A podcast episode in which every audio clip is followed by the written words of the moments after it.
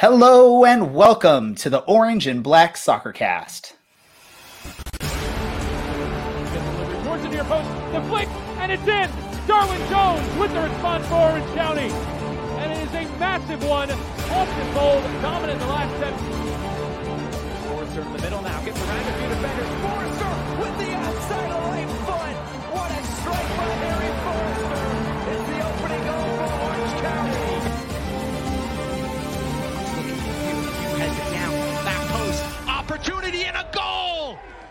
beautiful goal by Orange County. This is the Orange and Black Soccer Cast, the first and only podcast dedicated to Orange County Soccer Club, its fans, and supporters. Follow us on Twitter at OCSC underscore soccercast or on Facebook at Orange and Black Soccer Cast.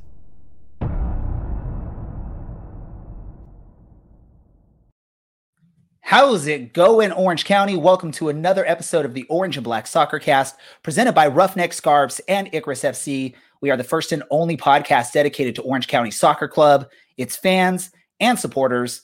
I'm your host, Ray Samora, and I'm with you almost every single episode, except for that one time I couldn't make it on, uh, and Dylan and Alan covered for me. But that's you know that's a long time ago. I, am just going to start saying again every episode, uh, as long as Dylan's okay with that. Let's bring Dylan on here. Dylan, how are you doing, man? I'm doing well, and I am I am okay with that. I think the hundred something episodes we've had, you are above a ninety nine percent. You're fine. So close Fine. enough is what you're Yes. saying. If it was Alan, I would draw the line. But And way to way to segue over to our other host here down in San Diego, Mr. Allen. Allen, how's it going? Oh, it's going. Um, I've yeah, it's um, yeah, stuff happening. Twitter is a disaster. From what I've heard, Facebook and Reddit is worse, so I'm avoiding those. But um, no, things are right. Um, dogs are happy. It's not super hot anymore, so I'm happy. Uh, I'm glad to be back again. I know we took a week off, so I'm glad to be back and talking on a Tuesday night about Orange County Soccer Club, and I'm excited to have a conversation about you know last year and looking ahead to next year because I think that's you know what teams in this position are doing right now. Definitely, I, I'm all I'm excited about that too. Unfortunately, this is the time of year we like to be talking about playoff soccer for Orange County, and we just didn't get quite get there this season. Uh, so we're getting a little uh, started a little early with some of the you know what to look ahead to uh, for the future. And one of those things we're going to talk about, we actually brought on a guest first time on the show. He is the president of business operations for Orange County Soccer Club, and that's Mr. Jeff Garner. Jeff, welcome to the Orange and Black Soccer Cast. Thank you very much. It's a pleasure to be here. Uh, big fan of the show, so I'm I'm uh, very excited to be making my first appearance. Hopefully, not my last, but we'll see how it goes. Oh, uh, definitely. Hopefully, not your your last. We appreciate the shout out there. Glad uh, you're enjoying what we've been uh, trying to provide for Orange County Soccer Club fans and trying to help promote the team. Uh, let's just get started with things. Uh, you know, you you joined the club uh, rather recently. You know, you've been here now for what a a little bit over a season, season and a half now. Basically, you came from outside of soccer. Uh, down, you were in San Diego with some professional football down there, a league that's no longer around apparently. Uh, so you you I guess you left a, a sinking ship just in time, head up the, the five to come to Orange County Soccer Club, and you're now here. Um, let me just ask you this: uh, you, you joined again the club with little to no soccer experience uh, as far as you know the business end of things. Uh, what has it been like for you in this year and a half, uh, and how have you grown, learned, uh, adapted? Uh, share your- share the tale. It has been amazing. It's it's I've really enjoyed it. Um, my soccer on field background, I guess, would be limited to the time I spent as an assistant AD at Penn State. We had a national championship women's team uh, and a you know fairly decent men's team, and so I got a lot of experience working with staffs there and uh, hosting a Big Ten tournament, and with the girls going to the NCAA tournament. So that's where I was kind of limited. I spent a, a long time in. Uh, uh, in pro baseball, and then uh, as you mentioned, with the San Diego Fleet as part of the Alliance of American Football. And while our team did very well uh, down in down in San Diego, and we had a lot of really good things going on, unfortunately, the league itself turned out to be not exactly what was uh, what was promised. And so, turned out though that um, you know I, I got to come up here and join the club, and uh, I came right the middle of the the 2019 season And so I did get a handful of games under my belt, just enough to kind of see what we were doing from a business standpoint, from a marketing standpoint, from a fan experience standpoint, and then really start to make some changes in the offseason last year, add on to the good things we were doing. Unfortunately, we got one game under our belt for 2020 um, and really weren't able to see a lot of those things come to fruition. So it's been very frustrating from that standpoint, but very excited about what the future has and, and what we can build here and continue to build on. Yeah, it, it, definitely very frustrating with the way things uh, ended up this season. I know even you know with us, we had big plans for the season. I know speaking with you, uh, you know behind the scenes, you know trying to figure out ways we can uh, expand our you know footprint and do some more live pregame shows and, and yep. things of that nature. And and unfortunately, we got to do the one the one game we got to do a pregame show there, and then everything just went crazy. Um, from the business side of things, uh, what was the most difficult part about uh, the COVID nineteen restrictions, the the stoppage of play, and then the way that things resumed uh, with no fans in the stands? Yeah, I, easily it's the uncertainty uh, of really trying to create a plan, trying to create a strategy, and not having the ability to to really plan around anything concrete. Um, you know, I think we opened up on a Friday, and by that Wednesday back in March, I think everything pretty much shut down.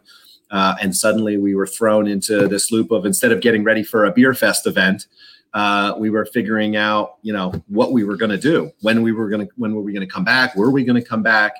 Uh, and there was a lot of work done on our side, and then certainly by the USL trying to figure out how to return to play. I think the league felt, and we would agree with this, felt very uh, strongly that it was important that we get back quickly and we get back ahead of some of the other leagues, which is what we did. I think with a growing league like this, you really want to try to, I hate to say capitalize, but you want to really try to get out in front of some of those uh, other competing sports. And so we wanted to get out before baseball and before uh, NBA and, you know, before NFL got started. And we did that. And uh, I think we were out a little bit behind the MLS. Um, we were out ahead of hockey. And so I think that really helped. I think there was eight eight games or eight days uh, in the first 10 ga- first 10 days of the season that we were actually on ESPN or ESPN Deportes, ESPN2 and ESPN Deportes. So we had a national audience as a league, which I think helped a bit, uh, quite a bit from an exposure standpoint. And we actually saw that sort of spill over into our ESPN Plus viewership.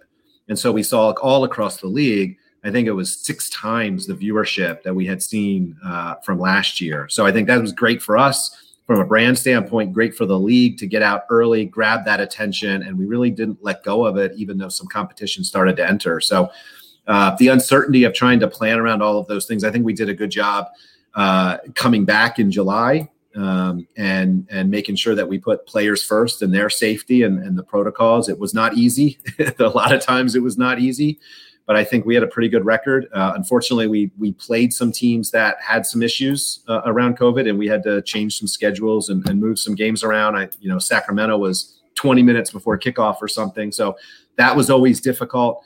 Uh, but I was really proud of the way sort of everybody came together the technical side, the business side. We tried to really produce some really fun sort of digital content and try some things. I mean, we don't hit every time, but tried to create some new engaging stuff and, and have some fun with it during that time, which I think we did a pretty good job of. Things that we'll continue to work on uh, and continue to offer even when we get back to games next year, hopefully. Um, and then once we got into the flow of the season, it, it, I think it got a little bit easier. You know, we we sort of settled into a routine. I think the players settled into that routine, the coaching staff, and then of course on the business side, we did too. Um, uh, and now we we start all over again with the uncertainty. You know, what is 2021 going to look like? Uh, you know, the state of California today came out and uh, created some opportunity to allow fans back in for professional sports. Orange County isn't there yet.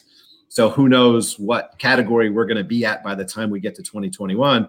And then there's a question of when will the season start? Uh, and I think that's all part of this process as we go forward.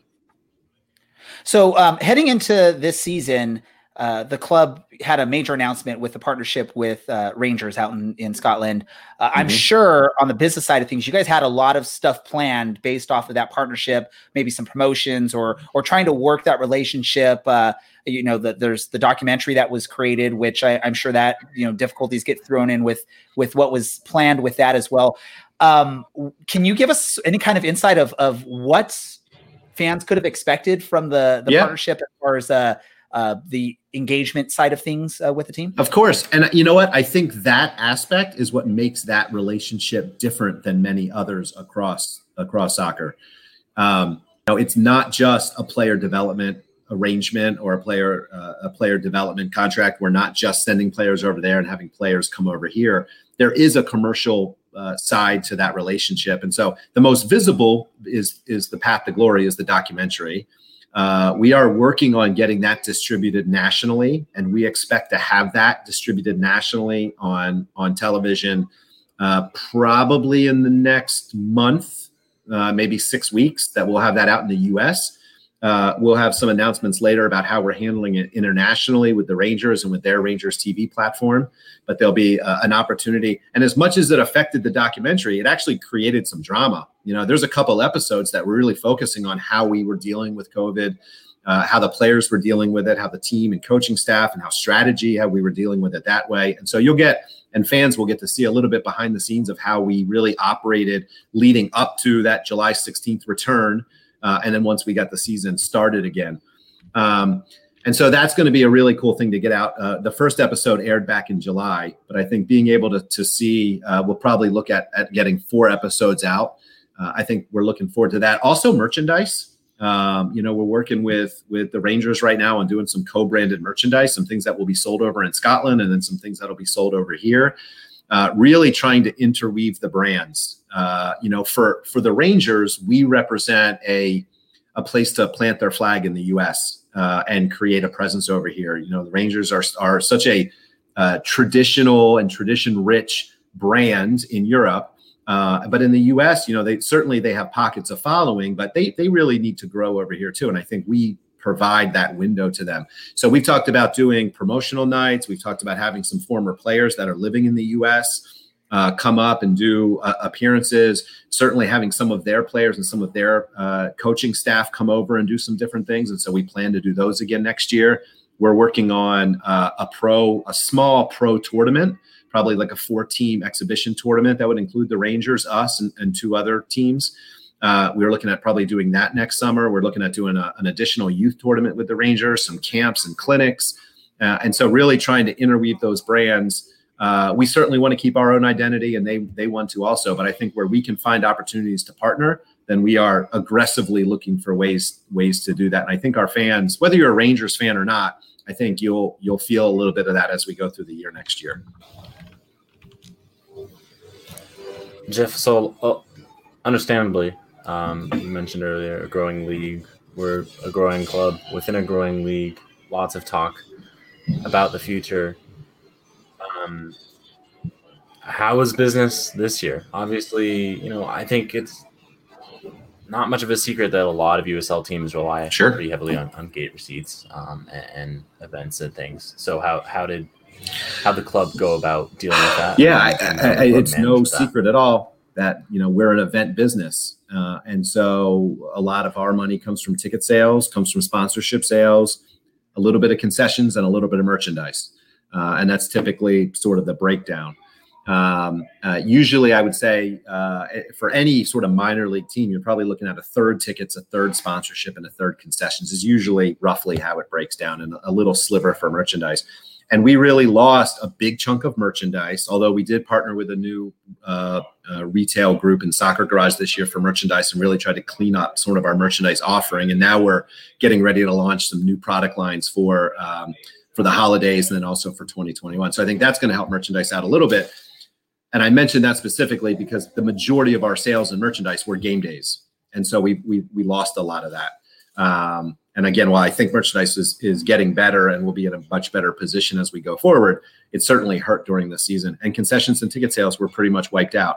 I will say our our season ticket holders, I think, held uh, very loyal as they have done in many other markets with many other pro teams. Our season ticket holders, uh, by and large, said, "Hey, we'll stick with you and roll our tickets over to next year uh, in lieu of refunds or or uh, you know, sort of sort of." pulling out of the team and so you I think that's a huge thing for us for next year to build on. Uh, now the tough part is how do we go out and create new ticket sales when we don't know when the season necessarily is starting. We don't know what the situation will be like when we start. We don't know if vac- vaccines will be widely available. we don't know if people are going to take them if they are widely available uh, and and actually feel comfortable coming into stadiums. We don't know what the state is going to allow us to to uh, to have.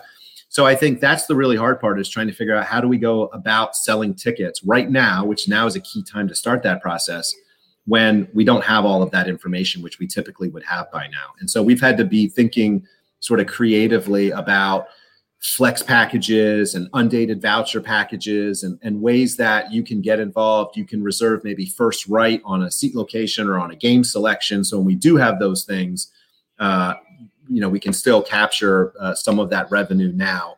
And then the other thing for us to focus on is is sponsorship and sponsorship. Our sponsors were great with us this year. We were able to uh, offer some value and quite a bit of value actually through most of our broadcasts, whether it was on Cox View or ESPN Plus or Tu Liga uh, Spanish radio. We were able to deliver that value. So a lot of our sponsors stayed with us. In fact, some actually spent more. And so we need to continue to build on that as we go to, to next year. So I will I will absolutely say it's it's a credit to James Keston and ownership that they were able to, to, to weather the storm. It was not an easy one. Um, you know, we we did our best to keep as many people employed as possible, although we did have a handful of, of layoffs. We're sort of a smaller front office to begin with. So that actually somewhat benefited us, I guess, in this situation. And we were just trying to be very responsible uh, financially with how we got through this this time. So uh, things are much looking much better as we go towards 2021. But it was it's certainly what has been a difficult 2020, as it has been for so many other people. You know, not just a soccer team. So let me ask you this because you did mention merchandise, and we had one of our listeners uh, or, or, viewers watching on this, uh, Nathan Wander on YouTube, um, just wondering about like the, I guess, away jersey for the season. It wasn't at Soccer Garage, or at least on their website. Um, I know in the past, uh, merchandise has been a difficult thing for this club. Yep. Jerseys, I, I, believe it was two seasons ago. Uh, they unveiled this orange jersey, and then it wasn't available for fans to buy until like the very last moment. And even at that point, it was very limited run of jerseys. Yep. Um, so I guess one question is the away jersey available? And second, uh, what's the club's sort of commitment to uh, getting, I guess, quicker access to uh, sure. like game day jerseys and things of that nature? Yeah, I mean, just transparently, it was it was not a very good operation, um, and it's something that we've been working really hard on trying to fix. And so, unfortunately, we've been sort of uh, paying for a couple years of neglect, and so we had, um, you know, a, quite a backlog of, of inventory and stuff that we really needed to try to get through. Uh, and I think we've gotten through a lot of that at this point. Uh, we really did a very limited run of new merchandise for the start of the season in March. And I think uh, what we are working on now is we actually just hired some merchandise help in house uh, in addition to our Soccer Garage partnership. And so I think now we are working on uh, creating a new product line so that we can get some new stuff for the holidays and then really unveil a, a full line for uh, for the beginning of the season next year. Soccer Garage has really helped from a fulfillment standpoint, uh, from a shipping standpoint, from a cost of shipping standpoint. You know, the partner previous to that really w- was not was not offering those things uh, in a very easy to use and customer friendly way, and I think Soccer Garage has done a really good job of that. So uh, I, I, think that part of it has been worked through, and we're in a much better place than we were a year ago. Now it's all about creating new inventory and getting new stuff in the store, not only the brick and mortar store down in San Juan Capistrano, but also uh, online. So again, now that I think we have the order process and fulfillment process figured out, and we have confidence in that, and it's affordable. Uh, now it's a matter of creating good quality merchandise on a regular basis that fans can enjoy and like and wear. So uh, I know you kind of came in, and it seemed like you were doing a very good job of kind of just taking the temperature of where things were when you stepped in. Uh, the conversations you had and the conversations that I happened to catch you having with fans was always about where are we right now. And so I'm going to ask, um, what was what was one thing that really surprised you that like, hey, this is working out really well that I didn't really expect? And then what is like your if you had to list the number one priority going into next year if if next year is a regular season. Let's just hypothetically next year is totally normal. What would yep. be your number one priority to kind of build on that success? Wow, we've got a lot of priorities um, because I think there's a lot of areas that that we've been been focusing on and trying to get better in in all of those. I think for me though, regardless of what next year looks like. Hopefully, it's it's 100% capacity and it's safe, and we can get back to normal. But even if we can't, I think this still becomes the top priority, and always, honestly, personally, for me, always will be, and it's the fan experience. And so, what are we doing for our fans? Uh, how are we making a game, whether it's in person or it's virtual? How are we making that enjoyable? How are we making it memorable? How are we providing an experience that they want to come back to? Um, and that will, I think, always be the priority. How do we create, uh, you know, fun promotions and creative promotions, something that's a little bit different every game, so it gives you a little bit different experience? How do we sort of uh, honor the game and the traditions that we've already built here? uh, as part of Orange County Soccer Club. So how do we how do we honor those uh, and and make sure that that's a part of the game? And then how do we bring new fans in with that kind of fan experience? So I think that's for me that that's always the priority. Um, merchandise, as we've talked about, is an area that we really wanted to get better in, and I think we're definitely on the road to to doing that.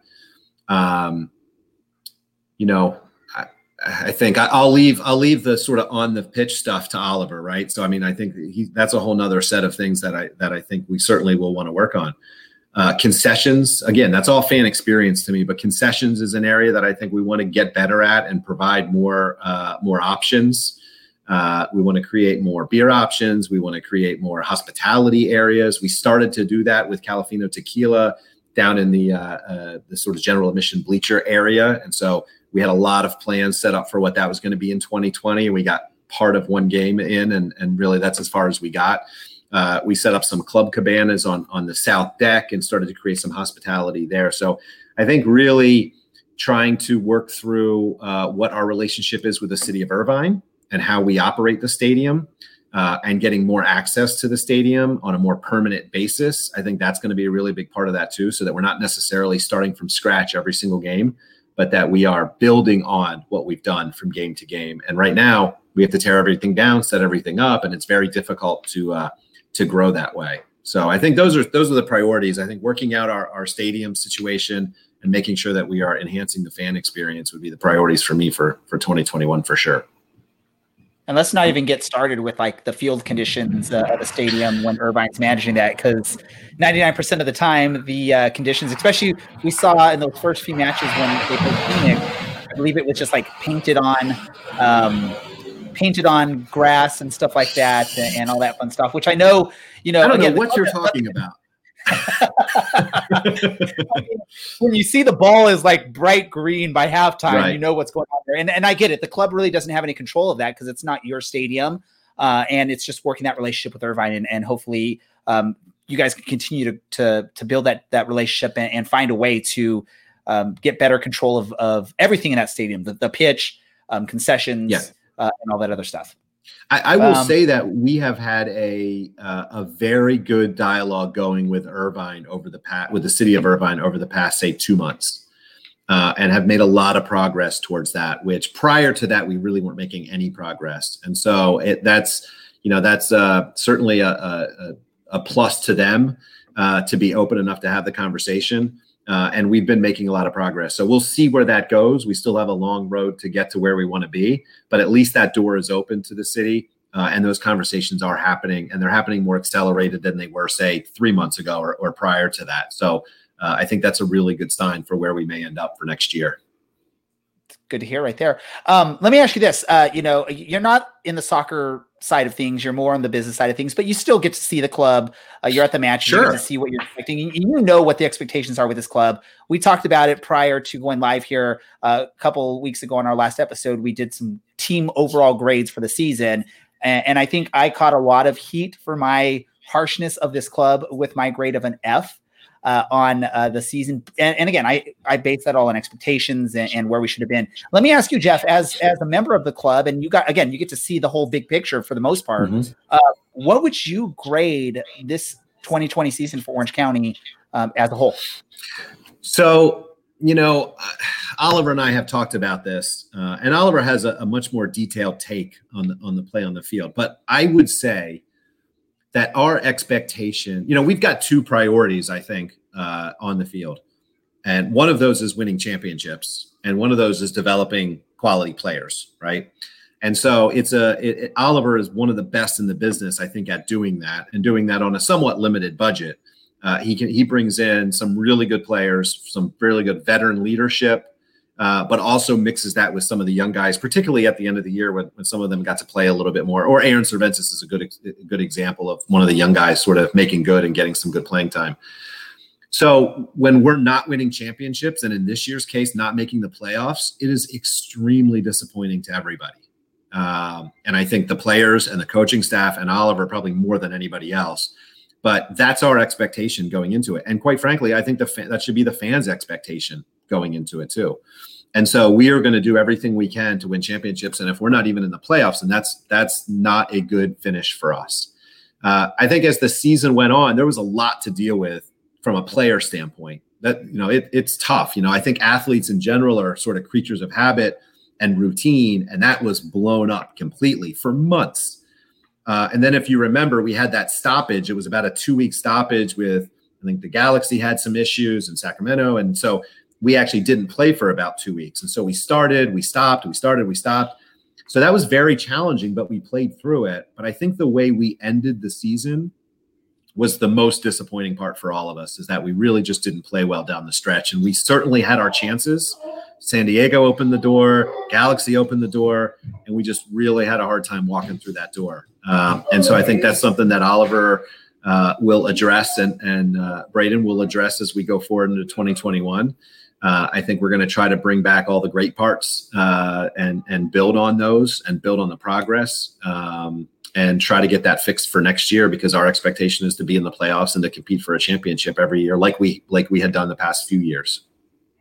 And so do I have to give a, a letter grade, right? Yeah, go for it.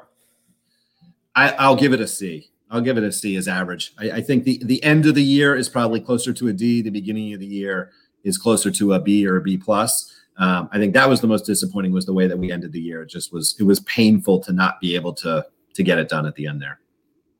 All right, well, let me get one last question, and then I'll let you head off uh, for the evening. Um, OC Soccer Dad on YouTube, watching live, um, posted a comment saying the fan experience will be better if we can raise attendance. When we watch the games on ESPN Plus and see the impact of the opposing supporters I get jealous.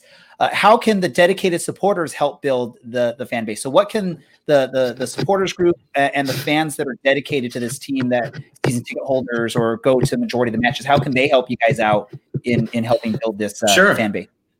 You know, and that's that's actually a tough one because I appreciate our supporter group uh, more than you know. I mean, I, I I think they are such a key to to what we will do going forward. The fact that we had fans coming out uh, in a pandemic and sitting outside the fence and climbing on ladders and scaffolding is incredible. And chanting and playing drums and singing and, and having a good time i think that's incredible too um, we really want to try to work with the the supporters group and, and really want to try to build that and so i would almost sort of put the question back to them honestly and say tell us what you need uh, tell us how we can help. And so we've been having those conversations and have had those conversations, uh, you know, over the past, I don't know, probably a year or so, a little bit over a year since I've been here. And so there's definitely some opportunities for us to get better and for us to support uh, what the supporters are doing. Uh, ultimately, we've got to find a good way to recruit new members. Uh, and I think that's one area that's been a little stagnant is is we haven't really added new people to that group. It's been the same group of people. And so while they are a core of what we're doing, to be able to find a way to build some excitement and be able to draw new people in, I think that's a key to, to obviously letting the supporter group grow. But I 100% think it's a huge key to the atmosphere. You know, I had a hard time. I had a hard time, honestly, my my first uh, couple games, sort of adjusting to that because I'm used to being able to control the fan experience a little bit more and pump in a little bit music and do a little bit more entertainment wise on the field. And you really can't do that in soccer. It's a constantly flowing game and the supporters control the atmosphere not not even i mean the team can do it a little bit but more so it's the supporters and so i think trying to find a way to help that group grow is a real key to what our fan experience looks like going forward Perfect. Thank you for that. And I'm going to just end this real quick. I, I did say that was going to be the last question, but I want to let Dylan ask a question Great. here because we do ask every guest from the from the club this question. Dylan's uh, uh, just getting a collection uh, for his future book that he will release in in probably 2029 or something like that. Um, Dylan, go for it. All right, Jeff. What is your favorite vegetable and how do you prepare it? My favorite vegetable. Well, I have not cooked in about 23 years since I started dating my wife because she's a wonderful cook. I would say, though, I am all about raw cucumbers. Like I could eat raw cucumbers, sliced raw cucumbers, and I'm probably dip them in ranch, but I could eat those all day long, every day. So, uh, but I'll I love a good like sautéed mushroom with some butter and garlic. I like uh, God carrots and celery. I mean, our kids eat eat vegetables constantly, so I'm usually eating those. But given the choice, I'd probably end up with a bag of Cheetos. Yeah. Those, those might, I think, those might I think you got a reaction be- from the fan base out there at- at- in your house. Exactly, exactly. Ten course. That's what you would do. taking some time to join us here on the episode. Definitely uh, hope we can do this uh, multiple times in the future. And, I'm looking forward to when we can get back to normal and we can actually uh, be at the stadium and we can put on some live pregame shows uh, there in the fan zone uh, so the fans can interact with us. Spread the love of Orange County Soccer Club. Uh, any last thoughts or any last thoughts you want to share with our listeners? I, I would just say, yeah, I would just say I appreciate what you guys do every week. So thank you so much for doing it and and, and uh, supporting the team and being a part of the team. We appreciate it. And to all the fans that came out during this year, uh, in spite of a pandemic, thank you. Honestly, from the bottom of our hearts, just thank you for coming out and supporting us. And you know, it means a lot when you go through some of these days, particularly over the last few months, and it's so challenging. You know, to see people that appreciate it and enjoy it and and uh, and are there for it that's what that makes it all worth it. So just thank you to to you guys for for doing this and the effort that goes into it, and thank you to the fans for coming out this year. We really appreciate it. I'm looking forward to doing more of this as we go forward, and certainly getting back to normal in 2021. Perfect. Thank you so much. And ladies and gentlemen, check out uh, uh, Orange County Soccer Club on social media to follow all these great announcements we're hoping we're going to hear in the near future here uh, coming from this club. And Jeff's going to be a big part of, of what we may hear from some of that. So once again, Jeff, thank you so much uh, for taking some time to join us and best of, uh, best of, I guess, luck or best wishes for you off season. And, and hopefully uh, this, this pandemic slowly goes away and in time for next season. So you can just go bonkers with what you can plan for the fan experience at the stadium. Will do. Thank you very much. Appreciate it. Awesome. Thank you so much. Once again, ladies and gentlemen, that is Jeff Garner uh, from Orange County Soccer Club. We appreciate whenever we can get a uh, guest from the team to come speak with us and share, uh, you know, what's going on. And it's it's always nice when you can get uh, someone from the front office on on on a podcast like this because you get to get a little bit deeper into it. I we love talking to the players, but when you can speak with someone that has a little bit more control with what's going on, maybe at the stadium with the fans and all that, it's always awesome to hear and always awesome to see. Uh, what are your thoughts, uh, Dylan, with uh, with Jeff this evening, and what he had to share with us?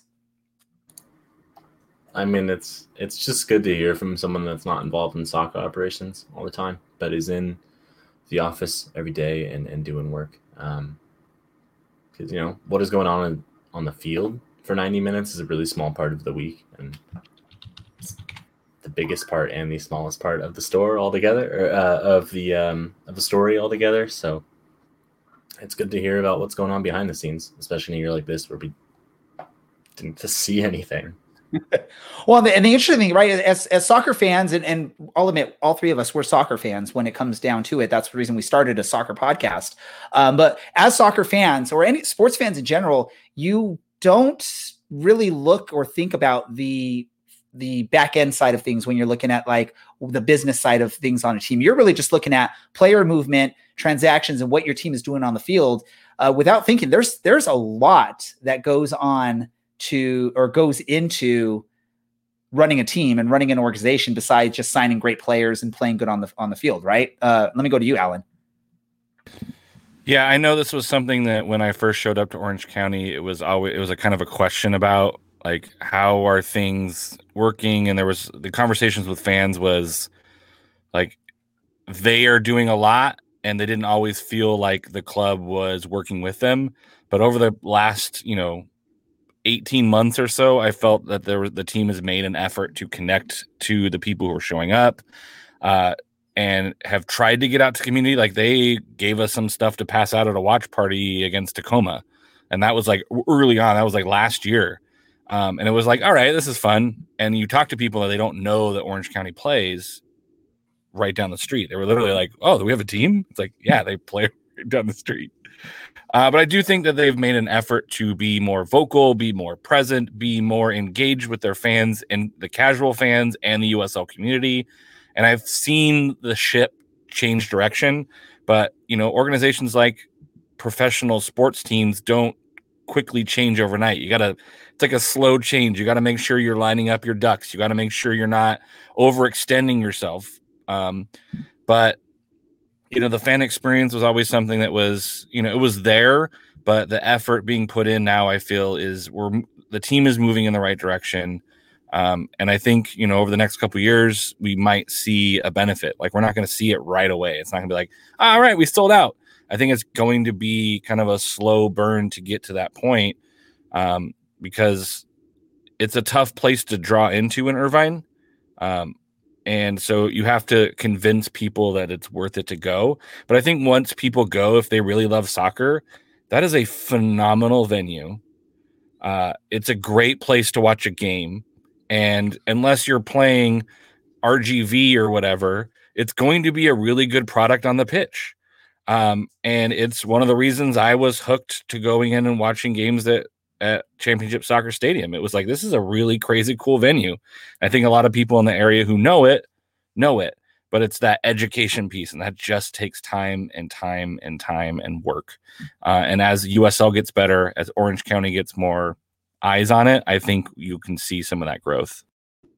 Yeah, I love how you brought up that watch party that we threw, and it was funny because we got the those like sort of uh, prize bags or whatever, or the goodie bags to to give out, and we ended up giving, you know, there was people that were watching us go crazy, watching one TV, listening to this game, watching this game, and people started looking at us like we were weird or that we were crazy. And then they they started asking us, "What what is this? What is what's going on?" And you know, I think we talked to a few people and they were shocked to hear that there is a professional soccer team in Orange County, which I think we can all agree we've all shared that experience even outside of that. Like you talk to people like they're like, "What? There's a soccer team here?"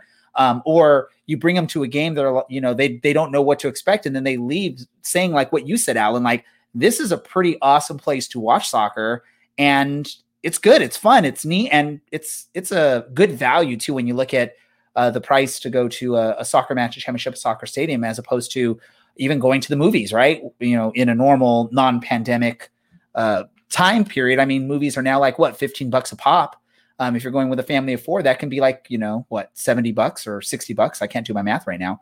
But by the time you buy popcorn and sodas and all this other stuff, you're spending well over a hundred thousand, hundred thousand, hundred dollars for a movie. I don't know what movie I'm seeing for a hundred thousand, but, uh, yeah, must be a good one, right? Um, yeah. So I, I, you know, again, it's pretty awesome, and and I appreciate, and I and I'm probably going to I'll speak for both of you. I'm sure you guys will appreciate too is the the willingness for the club to uh, work with us uh, when we ask uh, if anyone wants to, to come on the show. They're willing to come on. Um, they're willing to send us players. They're willing to give us you know goodies or giveaways to give away when we throw a random watch party um, and all that stuff, which is really cool. And and I look forward to more experiences with this with this team and um, hopefully this is just 2020 and we can look past this year in the future and be like, ah, that's just sort of a, a, an asterisk year because of what happened. And we get back to winning side of things and and make the playoffs and all that fun stuff. But I still have to go with, go with my F grade. That's that's great for you. I just want to say Jeff's efforts do not go unnoticed because he's handed me beer vouchers on multiple occasions. I've taken them up every single time. And it's freaking sweet. And that didn't happen in 2018. And that didn't happen in 2017. Well, so, I don't think you could have got him in 2017. We'll there. All right. And I'm just spilling beer on you was... right now while I'm saying that too. So that's just bad. Yeah. Maybe you should dial back over there, champ. You're cut off. Not even 40 minutes in this podcast and you're cut off. Oh, um, yeah. What else are we supposed to talk about? I think uh, it's time to start getting into some player grades, uh, but I don't know if we have our spreadsheet. Dylan, I think, was supposed to oh, create I a spreadsheet sure for us. I sure do, and I just didn't oh. share it with you. So you didn't share while I pull that up and share it for you two, and you can both pull it up. I have a quick question for you both. Uh-oh. This is really important. All right. Can a soccer player shave a hole in his super large afro and carry the ball inside of it. So in this situation, right? goalkeeper Is this like a real life scenario that the ball. happened? goalkeeper picks up the ball, walks up this guy with massive hair. Could be an afro. That's the way this question was phrased. Or I, I imagine like if you had really long hair, like if Aiden grew out his hair for another year, he could, like you know, Freddie could hold the ball here, and Aiden could pull his hair up and tie a little knot like a shoelace around it really quick, and just take off down the pitch. Um, can, And run into the goal. yeah, is is that allowed? Please give me your thoughts, as well as any listeners. I would love their input as well. I feel like this is like a trick question. Dylan's trying to make us look bad. Dylan's trying to kill time, is what Dylan's trying to do. Um, Yeah, because he didn't share the the list that he was supposed to share with us. I don't Um, know. I'd have to like Google FIFA rules about. So when he goes to tie it up, though, at some point his hand might touch the ball, right? I mean, Fine, the goalkeeper takes his gloves off for the sole purpose and ties a knot because realistically, no keeper could do that with gloves. no, it doesn't seem like it would be legit. I mean, I don't see why. well, like let me, well, let's, let's let's let's take the hair thing away, right? What if a player is really skillful with the ball and they're able to just get the ball up on their head and start balancing it on their head, running down the field? I mean, that would be fine, right? This is a thing. Yes, Kerlon was a player. He is 32 years old. He was Brazilian. Is he's not dead. He just no longer plays. Um, and that I was, was the thing. say, wow, he 30, do 32 years old and he's dead. What? Go, is he go would kind of you know kick the ball up, catch it here, and just hold it in between his head and his shoulder and run down the pitch, and he would just get hacked to pieces constantly. Uh, I don't know if unsporting behavior would be the one to do it. Probably, pro referees would but the probably be a little second someone came in for a challenge on that, it would absolutely play would get blown dead. It, it's an insane, stupid question, but it is truly amazing and technically not against the rules. Can you imagine like a defending player? The only way you can defend that is coming with like this like high scissor kick, like like almost like you're almost like you're like shooting the bow and arrow to try and get the, the apple, and instead you're trying to go get that soccer ball with your foot. Like that would be crazy. We, I, I I need to teach my my youth team how to do that. That'd be Start really cool. growing your son's hair out. Yeah, I'm gonna Believe just me, tell I've him seen not your to cut haircuts. hair. They'll be better off with longer hair. Just by like every game, just buy a bottle of Aquanet and spray it so it's like solid, so it doesn't move at all, and then just have the goalie plop the ball right there in the head and have him run. That'd be pretty awesome. I'm gonna have to do that. I'm gonna have to work that. Thank you for sharing, Welcome Dylan. Orange and Black Soccer Cast, everyone. This is where we get into some real hard hitting questions like how Orange County does a business this year, and can a player hold the ball in his hair and run down the pitch? And So what's let your me- favorite vegetable? Well, no. So then that sort of brings up the question, right? Can someone like can the goalie? Can I lift up my shirt? The goalie puts the ball in there, and then I cover it up and I run. no, No. Why not? because I said so. It's touching only my What is this? stomach. I'm using the shirt to lock the ball in. Yeah, see, OC Soccer Dad got it. It would definitely be dangerous play the second because to make an attempt for that ball, you'd have to put another player in danger, and so they just wouldn't allow it. Um, same reason for that, and definitely not I should go. try it though. When, once my kids' team can start playing again, I should just try that play one time and see what the ref does. Like, see if he even like knows what to do in that situation. That'd be pretty funny. Maybe I'll get like someone to record it so we could put it like on like a uh, like a America's Funniest Home Videos or some random thing like that. Amazing. Well, anyway, um, Let's get to player grades, right? Yeah. That's that's the best part going on here. Um, so every season we we like to do some player grades. Uh, we we go through and spend just a few minutes talking about how we thought a player did in the season, and um, you know, give them a, a final grade for the season. I I think I asked Dylan to sort of put a list together based on like the least amount of time, maybe to who were the most impactful, or did you do it the other way? I did the other way around. But you know what the nice thing about lists is? Is you could read them the other way. And then Ah, they'll satisfy So where's this magical list you were supposed to to share I with shared us? it with you. I told her where it was. It's your email. A- Alan's Oh, I, right I there. have to pull my email. Yep. Oh my god. Oh. Well, hey. So if we're gonna let's start with five players based on the amount of time that we have who featured Just quick the answers, though. Quick answers. per. This is per minute, not appearance, uh, which you'll find out very quickly. So we've got starting off Raymond Dry, who came in against Vegas, played for a handful of minutes, but won Orange County in penalty. So, uh, Alan, do you want to go ahead with your grade here? I wrote who? um, um, I'm gonna rate. I think a lot of these guys kind of incomplete. I think there's a lot of young players like uh, Raymond Dry or foreshadowing some other players that I don't think we got really a fair shake of who they are as a player um, or as um, where you hope they were going to be. Um, there's uh, you know a couple good plays. Raymond comes in, he makes a good play, he gets a goal uh, off a penalty. Now he doesn't get the goal, but he leads to a goal. Um, but really incomplete, like to be determined, I guess. I can't deny that. I mean, you spent, I think it was like three or four minutes. Um, you can't say that that person earned a letter grade, even if that person does score like the USL championship winning goal. If you play three minutes out of like fifteen hundred or whatever a normal season is, you don't you don't get that. Uh, Ray, what's I love that Dylan's already laughing because he already saw my my answer on this. so this stupid? list. Please, what is your grade for Mr. Dry? A plus, best first name on the team. That simple, simple and easy right there. Plus, I mean, oh like you guys said, he he led to a goal by drawing a, a penalty in the box. So perfect. A plus. All right. Well, our next one up is Alexis Cerritos. He featured a couple times. He made his debut in the 2 0 loss to San Diego in San Diego, um, which I'm sure Alan was a big fan of that match. Didn't particularly do too much, never really had an opportunity to do too much. Usually just came on for the last 10 minutes. So, uh, Alan, go ahead. Ray, I can't even.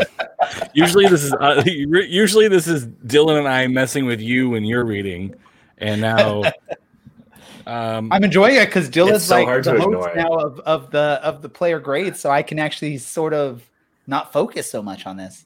I know I'm going to feel like a bro- broken record, but I don't think he did anything terribly memorable. Um, but then again, I'm not really going to grade him too harshly uh, for his play or his lack of play. Uh, clearly, he is a um, someone who's going to be part of the future of Orange County. Hopefully, um, again, I gave him another incomplete. I'd like to see where he ends up next season. Um, I don't want to get in trouble like I did last year with um, uh, Danny Crisostomo with being too harsh on him. Um, I, I think expectations are, hey, you came up early, like you graduated from the previous grade early, and now you're trying out the next grade. I'm not gonna. I'm like, hey, this is just for exposure. It's just you know, it's there's no credit, credit, no credit. Maybe I'll give him credit. There we go, credit. He gets he gets a P for passing. He gets some credit because he showed pass, up. No pass. Pass, some no advanced pass. grade Pass statistics here right now. What is this? Some this is some pandemic rating we have going on. Everyone, maybe in a 35 game season, Hold these two get a harmless. chance.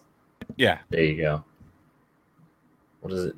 Not the needs improvement, but the satisfactory. That's the little note next to the P. All right. Um, yeah. Did a couple of these guys. You can't give them a grade because they didn't play enough. This is the same situation. You give them an incomplete. Oh, Ray is very offended by this comment. So please, Ray, what did you grade Alexis Cerritos? Uh, I gave him an A plus. Uh, growing up, I loved going to Los Cerritos Center in the city of Cerritos. So, based off of his name, I'm going to give him an A plus. Plus, he you know made some good appearances with the club. So I I was uh, pleasantly surprised with um, late season signing that had a little bit of an impact on the season. Well, I'm glad that two of us are taking this seriously. Our next one up is our youngest ever player, Mr. Francis Jacobs. Alan, Um, I'm gonna give him. Um, I put incomplete, but that's probably not fair for him. Um, I'm actually gonna give him an A. Um, I'm gonna give him an A. He played really well in the one game that he was put on the pitch for the whole uh, game. He represented himself and Orange County well when he played uh, with Rangers. Uh, he said he had better hair uh, than Aaron Cervantes, I believe. So I'm going to give him an A for uh, his chutzpah, I guess. Um, I, I like Francis Jacobs a lot for where he is and how young he is. So I'm gonna I'm gonna change my grade from incomplete to to an A. He aced the one assignment that I asked him to do. He turned it in, knocked it out of the park, and so I'm like, well, you're only here for a couple days, but you killed it. So go ahead, take your A. I love it. Honestly, I was that kid in a couple classes. Uh, never got the A though. I have to give him an incomplete um, because he, I think, in total played less than Ray. Calm down. It's fine. Um, I think he did extremely well against Vegas. Um, the role that he's being asked to play is not flashy. He was not flashy, but he just did his job. Um, and I recognized that he was playing in that match. Uh, that match against Vegas, I did not recognize that Edson Alvarado was playing until he got subbed off. So he didn't have one of those kind of appearances. And I mean, when you're as young as he is and you're playing against a team like Vegas, that's kind of great. He didn't get his ankles hacked at. He didn't get swept up into something stupid. Just did his job for an hour and got to sit down in some gaming chairs for 30 minutes on the sideline. Um, so incomplete, but I'm very much looking forward to where he's at over the next two, three years. Uh, Ray, what's your grade here? I don't see anything stupid here. Well, yeah, pretty stupid. Ray, go ahead. Uh, I have to give him an A plus for his for his debut. It was the best professional debut I've ever seen. Um, you know, running onto the pitch, excited, and then the whistle blows 30 seconds later. But it was a great professional debut. And all although I, I'm joking around here a little bit, I'm really just sort of taking it easy on these ones because I don't want to just go with the incomplete or you know not we didn't see enough to really give a grade. But you know, he did look really good in that game against Las Vegas. He put in a, a good uh, a good performance, and I have to give him a good grade because of that. I mean, when you have someone that that's barely getting started in their professional career and you know is is showing what Francis Jacobs has shown, um, I have to give a good grade, and I'm just going to go with A plus on it because really there's not enough to grade it on. So I'm going to go based off the little bit that I saw, and I'm going to say A plus. Hey, for a while he had 100%. Um, interception, duels one, tackles one, something like that. Duels. He's still Duels 100. percent I think on the ground. He's 50 percent in the air or something. But that doesn't make any sense in this context. Um, all right. Well, two players left.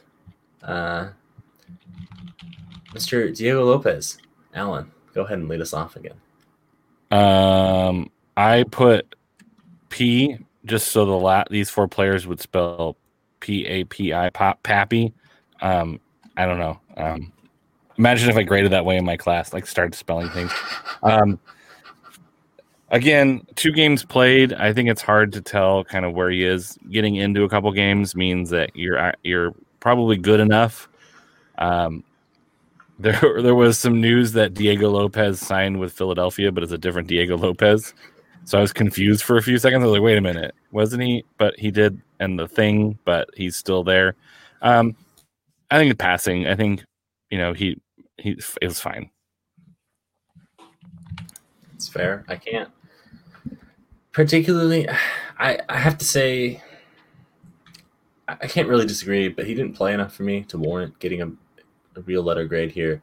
Um, he started off really strong in the match he started, and then I think the wheels really came off for him in the 65th, 70th minute, and then it was just a, a couple runs he didn't pick on. I think by that ti uh, at that point he was really tired, just didn't make those runs, and, and then made away for the last few minutes of the game. But I mean, it happens. He's young, and um, as he gets a little bit more experience, I'm sure he'll have a better consistent performance through his matches, and we'll probably see him uh, a lot more. So I'm looking forward to that. Um, God, Ray, just what's your grade for Diego Lopez? Um, I'm I, I can't do the incomplete or the passing no pass or stuff. I have to give a letter grade, and I'm going to give Diego uh, an A minus just because really I didn't expect anything out of Diego Lopez this season, um, and the fact that he made a couple of appearances, started a match, and didn't do anything flashy, but also didn't do anything that um, you know upsets me or anything like that. And limited play, I'm going A minus. Okay, all right. Well, Mr. Lettergrade continues on his life. Um, back to reality and dumb comments. Our fifth player, Thomas Enevoldsen, um, one game played for Orange County, El Paso on March 6th. One child fathered. He did the work. That was a preseason gig. Um, really wasn't too involved I mean, in that process. He did do Championships are won in for sure. preseason, right? Championships are won in preseason. The work you do in preseason leads to the success. I'll have to ask his partner, I think, um, because obviously she was the one doing the heavy lifting there. Um, actually, probably not. If that child is anything like the two of them, that child probably came out like extremely ripped and weighs, I don't know, two pounds. Ready to FSU? Yeah. All right. Well, um, Alan, please. Yes. By all means. Uh, I gave him a B for baby. Um, I thought he played fine in the first match. I, I thought he had a couple of really good looks um, and some good opportunities, and you can tell that if given a couple games, things are going to start clicking, and there's going to be some pre- pretty fun magic. But it just didn't quite happen against El Paso, um, which you know El Paso is a tough team to score against. Uh, but it wasn't like an A plus, and um, so I think in the one game we had from him versus expectation versus he had a baby, so B for baby. All right. Well, um, I'm still going to give him an incomplete despite the one match played. Um, no disrespect to him. If I factor in the stuff he did in Denmark, then he's getting a higher grade. He's passing for sure. It's, he's going to get an A because he scored a brace in his first match in five months, I think. Um, but, you know, uh, this was a shortened season, and it was obviously a massive disappointment. We would have been a much better team with him in the side. That being said, I don't blame him for not coming back here um, with his partner and his young child. Denmark seems to have things a lot more under control than we do. And, um, you know, why not have your young child around your extended family for that very reason? Um, so they can kind of help out as, as you get situated in the newest challenge of his life. But from that one match, it was pretty clear, despite being two years older than we last saw him, uh, he's still putting the work in and he is still just as fit as before. Ray, what is your. I can see what your grade is, and I'm curious if this note is why he's received this grade. So please. um, so I wanted to agree with with Alan a B. Um, I look at it as he didn't look amazing against El Paso, but he looked good and probably would have looked good or at least better than that for most of the season. Uh, but he only played the one game and then he got sent to a second division Denmark team, which is not uh, licensed for FIFA 21, which means I cannot use Thomas Enevoldsen in FIFA 21 because of that. If he would have gone to a first division Denmark team, maybe I would have been able to give him a higher grade. But because of that, I had to give him a B minus. Beautiful. Well, that was five players. Um, it can only get better from here because we can only have something to actually grade from here on out. The next one up is Harry Forrester uh, through some guys that actually played quite a few matches this year. So next week we'll have much, much better things. Ray has just disappeared and turned into a couple boxes, and now it's Ray in front of a green screen. Iron your green screen, Ray. This is amateur hour. You never have to see my green screen because usually there's an image back here, but apparently um, Google Chrome is having some issues displaying my green screen. Um, luckily, it happened what at the very end of this episode, so pretty awesome. Well, back to your hosting duties, boss man. Oh, by the way, now we'll get to this in a second. Back to your hosting duties. Yeah, we let's just go ahead and end it right here, right now, then, so we don't have to get to whatever it is you wanted to share, Dylan. No, uh, really quick, let's get to our random thoughts for this episode. I'm going to go ahead and start with Alan. Um, I just want to send some love to the Total Soccer Show family. Um, the reason we opened the show the way they did is one of the hosts um, for the show had been battling um, some cancer uh, and uh, passed away just before our show ended, and a bunch of the BGN family uh, is paying homage to him and his welcome to the Total Soccer Show. Uh, so my random thought is uh, find a couple episodes, scroll through, find some topics that you like, uh, and give Total Soccer Show a listen. Um, I know they've been super instrumental in inspiring tons of soccer podcasts. Um, and his intro is engaging and happy and joyful. And I think in right now we need a little bit of that happy and joyfulness.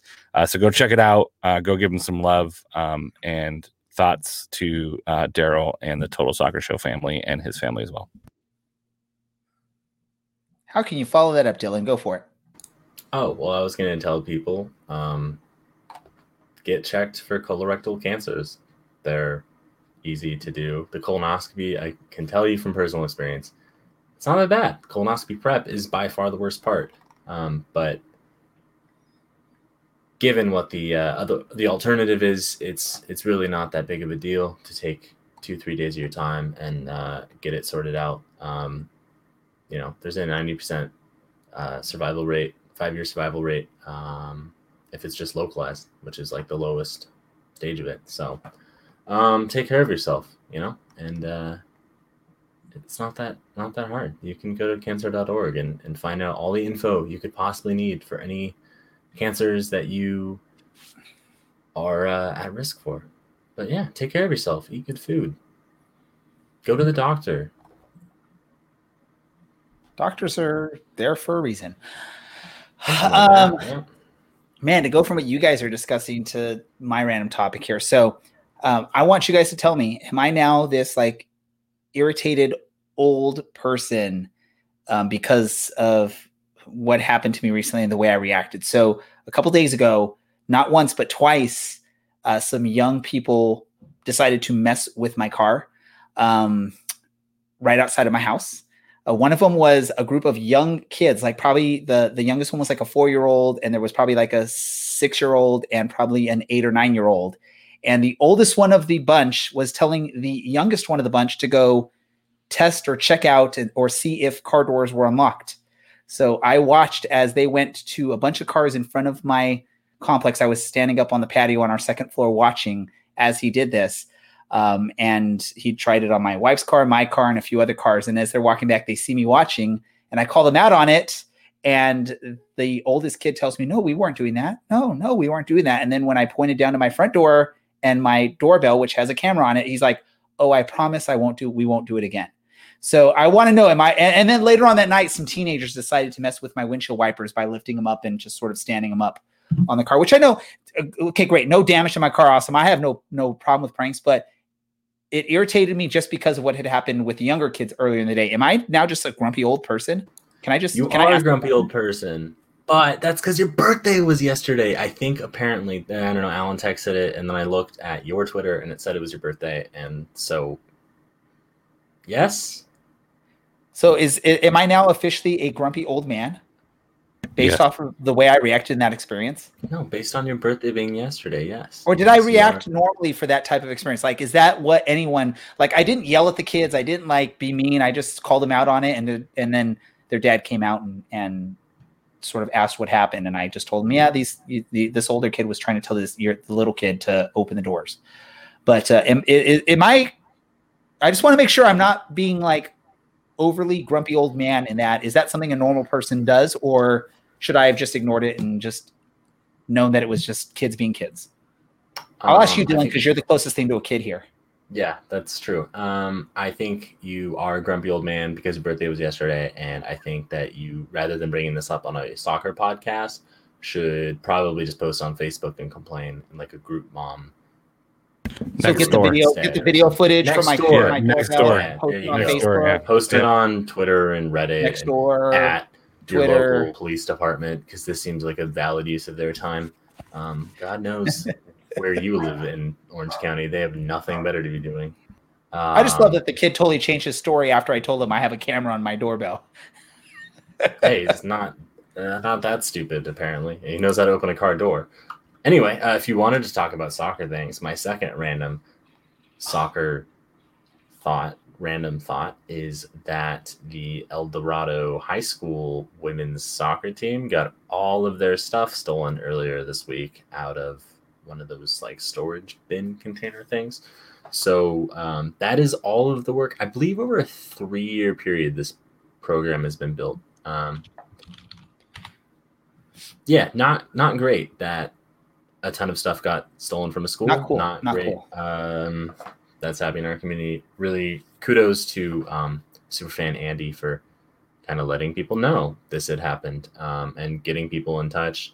Kudos to um, some of the Phoenix fans. Um, they call her mom, and I don't remember McPherson. McPhee, Mom McPhee. I think her last name's actually McPherson. Um, she was sharing it. A lot of people sharing it. Um, uh, DJ up in Reno, who has given us Malort. I don't know if Ray remembers that in his advanced age. Um, but all these people really pulling through, so um, you can also help out. They lost a lot of stuff, and soccer stuff is not cheap. Soccer balls are not cheap, as I'm sure most people that follow this podcast know. So if you can help, um, you can. We'll put it in the show notes, but you can also visit our Twitter. We've posted it there where you can find help. You can Venmo, and I believe it's at EDHS soccer. I don't know. Just you know, go on our Twitter, and you can find out where um, where. So if you can donate, donate. If you can't, just share it, and um, hopefully everything they can get or everything they had can be replaced. Because we like to support local here. We also like to support women's women in sports, and so making sure that they have a platform from which to grow and play um, into women while still in high school is is key. You're muted, Ray. Anyway, my my third random thought is you should all just be good people. Just so, shh, shh. just in case you don't want to go to our social media, you can uh, just go to Venmo and send it out at EDHS Girls Soccer um, to help support them out. So Forgot feel free to do that. Yes. So um, definitely, you know, sucks that that happened, and anyone that can help or is willing to help, be awesome. Um, I'm sure um, if any of you were in that same situation, you'd love the help too. So go, Dylan. Since you want to do a third I random already thought, said it. I said be even though we're in people. It every overtime, go for it. I said it. This is like the ref that's like, all right, I'm gonna come have a conversation with you because you're time wasting. Well, now you're adding on to the time being wasted. So this isn't actually doing anything. Just you know, Alan, you're, you're an the Judge. Judy of this Get- episode. Who's get right? to Who's wrong? Alan. Get to And- Alan where he's gonna read some ad reads. Give me a yellow card for time wasting, right? Don't just come here and, and- lecture me about He it. won't shut up. And just just like the Western Conference games, nobody wins because when you go to penalty kicks, no one actually wins. You just you just advance on PKs. And just like the podcast tonight, n- nobody wins. Nobody wins. Nobody wins. We just all advance on penalty kicks. I Well, now forgot to Jeff's not going to want to join us ever again because no one wins on this podcast. No one wins, which is fine. I mean, if you're looking for a winner, you're definitely not going to find one here. This podcast. Um, That's very you know? true. I No, mean, old man. you- old Well, man. hey, no, no, no. Alan and I, I think Take win. Dylan never wins. life. I'm a lot. Or, or is Dylan like the kid that you just like let win occasionally because he's like the kid and you don't want to you don't want to feel bad about him never winning? Is that a He's thing? that- for pride, I'm over two. He's- So He's that he's that kid on the show. You're the worst. That just like forces his way into someone's life and just says that's hi. what you did to me. You were the one that came up to me and started talking to me at a soccer game, and now here we are, two and a half years later. Look at what you've done. and to I and I can't and I can't get rid of you. How can I not find this ad read? Oh, here it is. Tired of the Find same a- old cookie cutters. Dylan and I are sponsor, totally like Ruffneck feeling Scarves, bad for you, official scarf supplier. Thanks for our sponsor, Ruffneck Scarves, official scarf supplier of the MLS, USL, and US Soccer. Get your custom scarf for your group or team at ruffneckscarf.com. Tired of the same old uniforms and cookie cutter templates from Nike and Adidas? Looking for a unique, completely custom kit for your youth club, Sunday League, squad, adult, or even pro team? Icarus FC can help you create the kit of your dreams at an affordable price. Let them help you design your new custom kit at IcarusFC.com. Micro Machines. A lot of people won't know what the hell you just said at the end there, uh, Alan. I Um, do, and that's wanna all thank- that matters. I want to thank Jeff Garner again for joining us, and hopefully we'll get him on here again, even after the way we ended this last half hour of the show. Um, and I don't know how much Alan or Dylan and I have to bicker back and forth to give Alan time to find the ad reads, but it seemed to work out there. Um, for Dylan, for Alan, this is Ray, Orange Black Soccer Cast, and we are out.